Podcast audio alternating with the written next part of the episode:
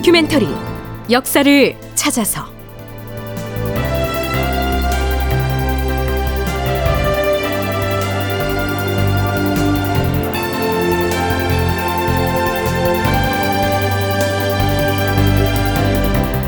제 1210편 광해군의 모물룡과 인조의 모물룡. 극본 이상락 연출 황영선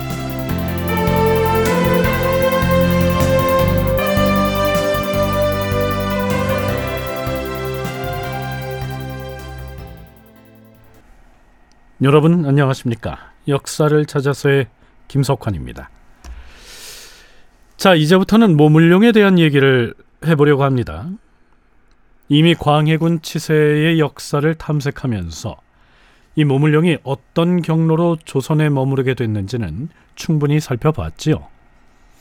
1622년 1월 4일치의 광해군 일기에는 모물룡의 그동안의 거취를 정리해 놓은 다음과 같은 해설 기사가 실려 있습니다.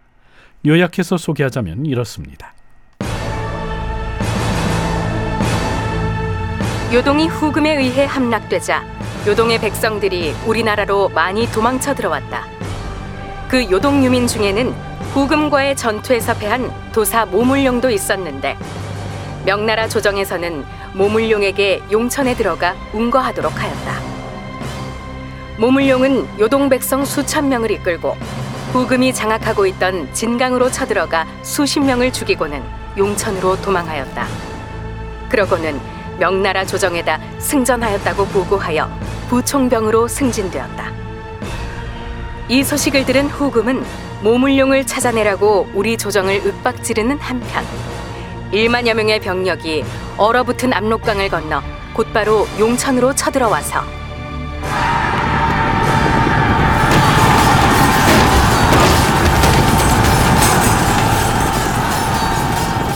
모물룡의 본거지를 습격하였다. 간신히 몸만 빠져나온 모물룡은 후금군이 철수하자 다시 요동 유민들을 불러 모아 안주성에 진을 치려고 계획을 세웠다.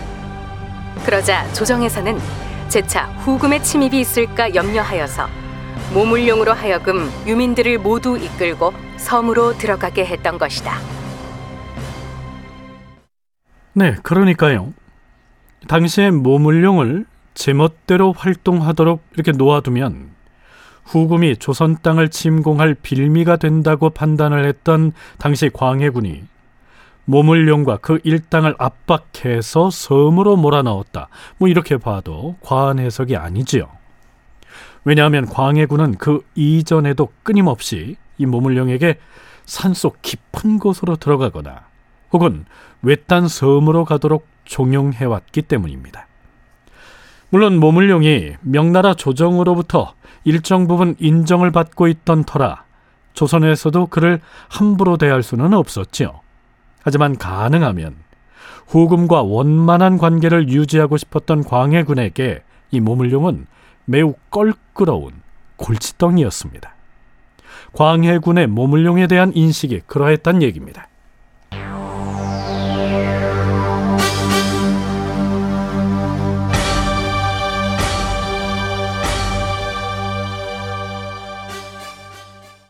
그러던 중 1623년 봄 반정이 일어나서 정권이 바뀝니다. 우리가 이미 짚어봤다시피 이 반정 세력은 광해군의 대명 대후금 정책을 통렬하게 비판하면서 그걸 광해군 축출의 한 명분으로 삼았었지요. 그렇다면 당연히 인조 정권의 그에 대한 대접과 모물룡의 지위도 이전과는 달라지지 않았을까요? 반정 직후인 인조 원년 3월 22일 창경궁의 명정전 전하, 독부에서 차관을 보내왔사옵니다. 독부라면 모도독이 차관을 보내왔다는 말인가? 그러하옵니다, 전하. 우리가 먼저 도독에게 사람을 보내서 인사를 했어야 했는데. 헌데 모도독이 누구를 차관으로 보내온 것인가? 수비 응시태를 보내왔사옵니다. 어서 들라하라. 예, 전하. 차관은 어전으로 드시오.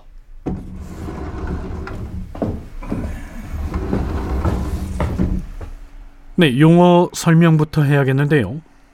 이 시기 모물룡은 명나라 조정으로부터 조선에 관련된 일을 담당할 도독으로 임명됐기 때문에 모물룡을 모도독 이라고 칭하고 있는 것이고요. 그가 가도 일대에 설치한 본거지를 도독이 관할하는 관청이라고 해서 독부라고 부르고 있는 겁니다. 또한 수비는 명나라의 군대 계급이고요. 차관은 사신을 일컫습니다. 요즘 나라 안에 일이 많아서 지금에야 영접을 하게 되었으니 몹시 미안하게 생각하오.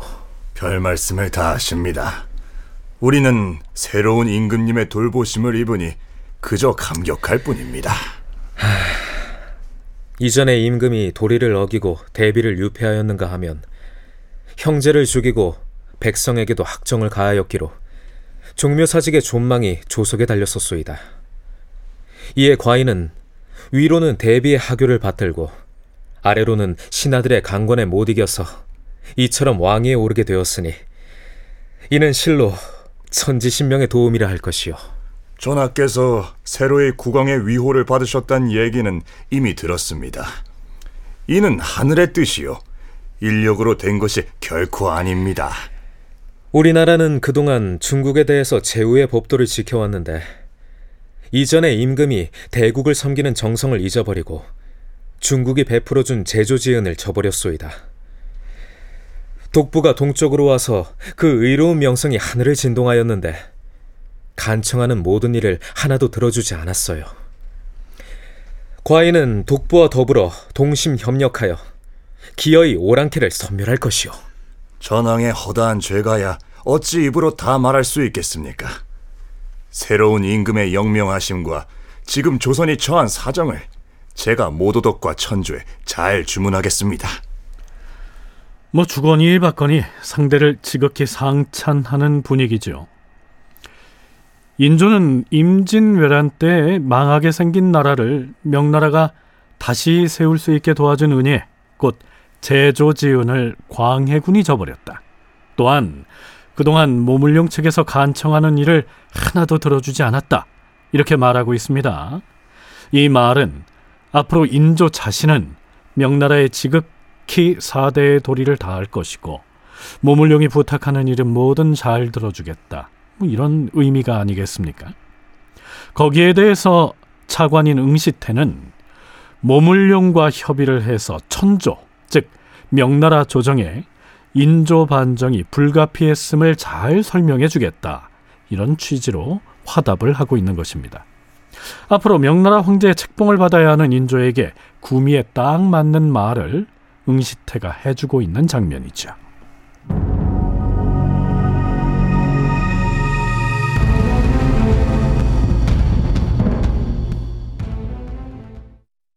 네, 시간을 잠시 돌려서 1년 남짓 뒤로 물려보지요. 인조 2년 5월 2일로 넘어가 볼까요? 인조가 명나라 황제로부터 책봉을 승인받은 때가 불과 보름 전인 4월 15일이었기 때문에 이때는 책봉과 관련해서 모물룡에게 아쉬운 소리를 할 필요가 없어진 시점이죠. 주상 전하, 태평관에 거동하셔야 할 시각이 옵니다. 알겠느니라. 어가에 오르시옵소서.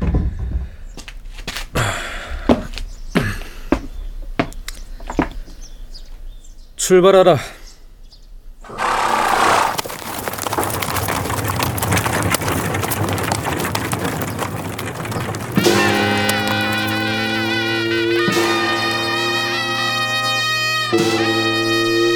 그러한 명나라 조정 일각에서 인조 반정을 두고 광해군으로부터 왕권을 탈취한 별난으로 보는 시각이 존재했었는데 드디어 책봉의 문제가 해결됐으니 태평관을 향한 인조의 행차가 뭐 모처럼 당당하고 또 활기에 넘쳤겠죠. 아참 어가 행렬이 향하고 있는 이 태평관은요 명나라의 사신을 접대하기 위해서 마련한 숙소였는데 숭례문의 안쪽 지금 서울 태평로에 있었던 것으로 기록에 나타납니다. 이날 인조가 만날 사람은 명나라의 중앙 조정인 북경에서 파견한 사신이 아니었고요. 가도에서 온 모물룡의 휘하 장수 모승록이었습니다. 모승록은 모물룡이 양자로 삼은 모물룡의 조카입니다. 자, 드디어 태평관에서 인조와 모승록이 만났는데요.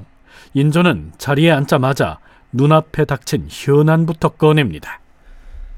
지금 요동의 백성들이 잇따라 가도로 들어와서 그 수가 백만 명에 이른다 하였는데 앞으로 그들을 어떻게 먹여 살릴 셈이시오? 그들을 구제할 무슨 좋은 방도가 있소이까? 아, 예. 그 문제는 지금 산동 지방에서 군량을 운반해오고 있는데 며칠 안에 가도에 당도할 것이니 그동안 조선으로부터 빌려다 먹은 식량도 갚을 수가 있을 것입니다. 우리나라가 근래 해마다 흉년이 들어서 독부의 급한 상황을 제때제때 지원해주지는 못하였소. 그리고 우리에게 여력이 있다면 어찌 가져간 양식을 갚으라고 요구를 하겠소이까? 하지만 독부로 몰려든 인원이 100만이나 되다 보니 중국에서 바다로 운반해오는 양식이 넉넉하지 못한 형세임은 익히 알고 있지만 우리나라 역시 식량 사정이 피폐하여 곡식을 지원해주는 의리를 다하지 못하고 있소이다. 자, 그런데요. 이 즈음 요동의 각처에서 모물룡의 본거지가 있는 가도와 또 그 일대로 몰려든 인원이 실제 100만 명이나 됐는지 아니면 다소 과장된 숫자인지는 알 수가 없습니다. 그들을 먹여 살리기 위해서 산동반도 쪽에서 식량을 운반해 온다고는 하지만 그 양이 태부족해서 조선에서 적잖은 식량을 공급했던 모양인데요. 인조가 모처럼 작심을 하고 쓴소리를 합니다. 식량 부족 등 여러 문제를 해결하기 위한 계책을 시급히 세워야 할 것이요. 몰려오는 사람들을 다 받아들여 가도 일대에 머무르게 할 것이 아니라 젊고 씩씩한 자들만을 남겨두고 늙은이나 어린아이들은 모두 산동지방으로 돌려보냄으로써 백길로 식량을 운반해오는 폐단을 줄이도록 하는 것이 좋겠소이다.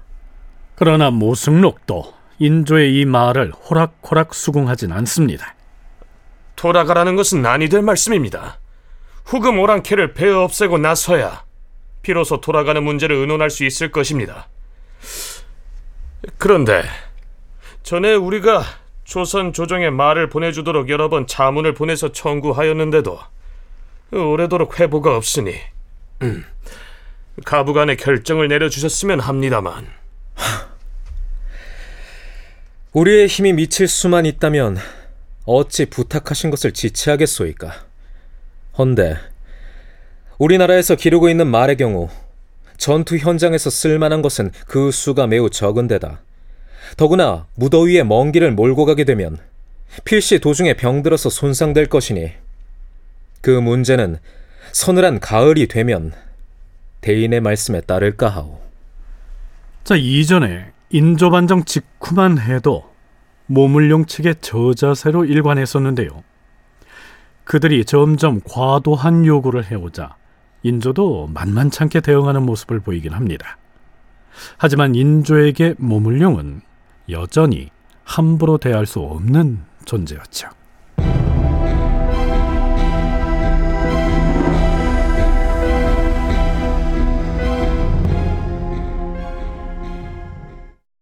여기서 잠깐 모물룡에 대한 인식이 광해군 때와는 어떻게 달라졌는지를 살펴볼 필요가 있습니다. 광해군 13년인 1621년 12월 후금에서 조선에 다음과 같은 요지의 경고장을 보내옵니다. 조선 조정에 경고한다. 지금 요동의 난민들을 규합하여 평안도 용천 등지에서 군사 활동을 하고 있는 명나라 총병 모물룡을 즉시 체포해서 우리 후금에 인계하라. 그렇게 하지 않으면 조선에 좋지 않은 일이 발생할 것이다. 그러자 조선 조정엔 비상이 걸렸지요. 주상 전하, 후금 오랑캐는 매우 사납고도 흉포하여서 이번엔 모물룡 총병을 잡아가려고 할 것이옵니다. 잡아가지 못하면 앞으로 우리더러 모총병을 잡아 보내라고 요구할 우려가 있사온데 이는 진실로 전하가 염려하시는 바와 같사옵니다. 전하, 우리 조정에서 모물룡 총병에게 극력 권고하여서 바다 건너 섬으로 들어가 있게 하는 것이 좋겠사옵니다. 그런 뒤에 설령 후금군이 잡으러 와서 따지더라도 적당히 말을 만들어 대답을 잘하여 미봉을 한다면 오랑캐들이 설사 우리의 말을 믿지는 않더라도 모물룡 때문에 분쟁이 발생하는 데까지는 이르지 않을 것이옵니다. 자, 그런데 조선에서 마땅한 계책을 세우지 못하고 주저하고 있는 사이에 누르하치의 특명을 받은 후금 장수 아민이 모물룡을 잡기 위해서 5천의 기병을 거느리고 압록강을 건너 쳐들어왔다.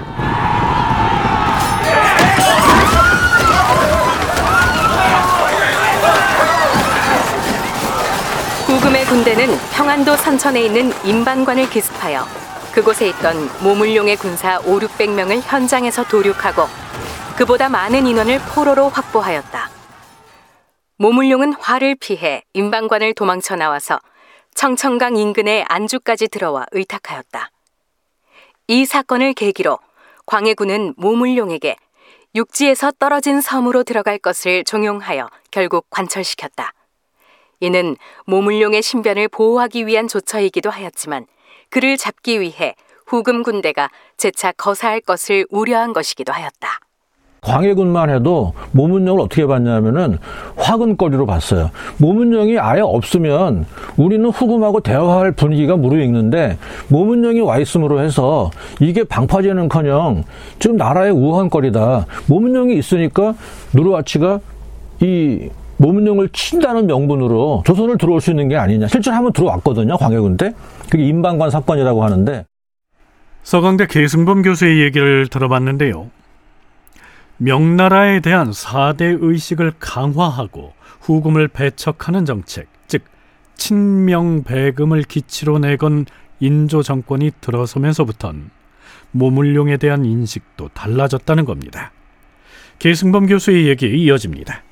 인조와 그 조정 신료들은 모문령을 뭐라고 봤냐면은 우리가 지금 후금이 압록강을 넘어올 때 조선군 스스로 막을 여력이 없는데 모문령이 평안도에 와 있고 가도에 주둔함으로 인해 가지고 오히려 모문령의 군대가 후금의 조선 침공을 막아준다 방파제 역할을 하고 있다 그런 인식이 처음엔 무지 강했어요.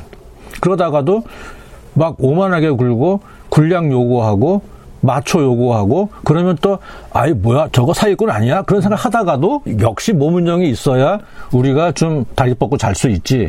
그런 인식이 강했다는 건데.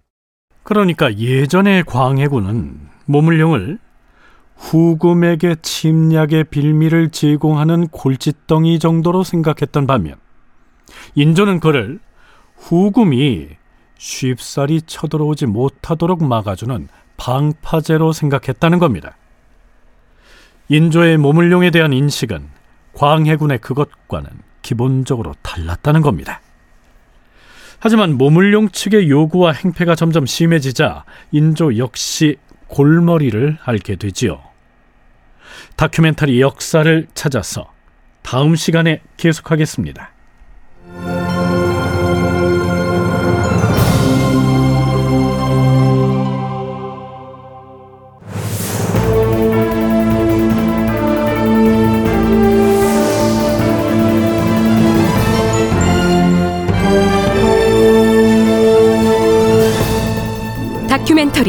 역사를 찾아서 제 1210편 광해군의 모물룡과 인조의 모물룡 이상락 극본 황영선 연출로 보내드렸습니다.